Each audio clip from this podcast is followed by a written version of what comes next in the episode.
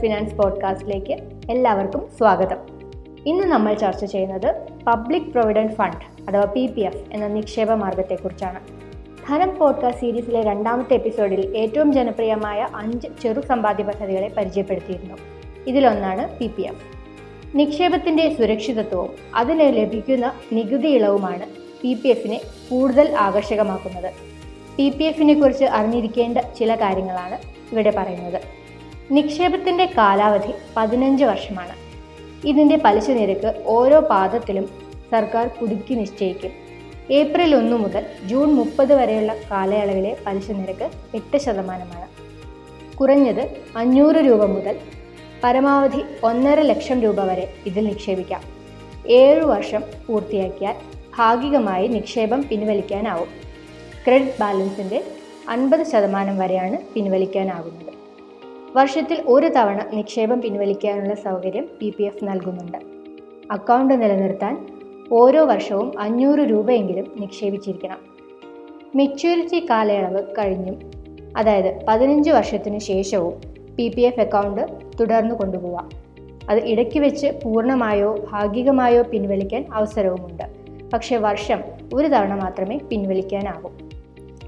സ്വന്തം പേരിലുള്ളതോ മൈനറുടെ പേരിലുള്ളതോ ആയ പി പി എഫ് അക്കൗണ്ട് കാലാവധിക്ക് മുമ്പ് ക്ലോസ് ചെയ്യാൻ അനുവദിക്കാറുണ്ട്. എന്നാൽ അഞ്ചു വർഷം പൂർത്തിയാക്കിയ അക്കൗണ്ട് ആയിരിക്കണമെന്ന് മാത്രം. സാധാരണ എന്തെങ്കിലും മാരകമായ അസുഖങ്ങളുടെ ചികിത്സയ്ക്കായോ ഉന്നത വിദ്യാഭ്യാസ ആവശ്യങ്ങൾക്കായോ മാത്രമാണ് പ്രിമേച്ചർ ക്ലോസിംഗ് അനുവദിക്കുന്നത്. പ്രിമേച്ചർ ക്ലോസിംഗ് വഴി ലഭിക്കുന്ന മുതലിനും പലിശയ്ക്കും നികുതി നൽകേണ്ടതില്ല.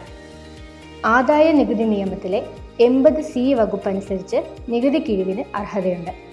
പി പി എഫിലെ നിക്ഷേപം പലിശ പിൻവലിക്കുന്ന തുക ഇവയെല്ലാം പൂർണമായും നികുതി മുക്തമാണ് നിക്ഷേപം തുടങ്ങി മൂന്ന് മുതൽ ആറു വർഷം വരെ ഇതിൽ നിന്ന് വായ്പ എടുക്കാൻ സൗകര്യമുണ്ട്.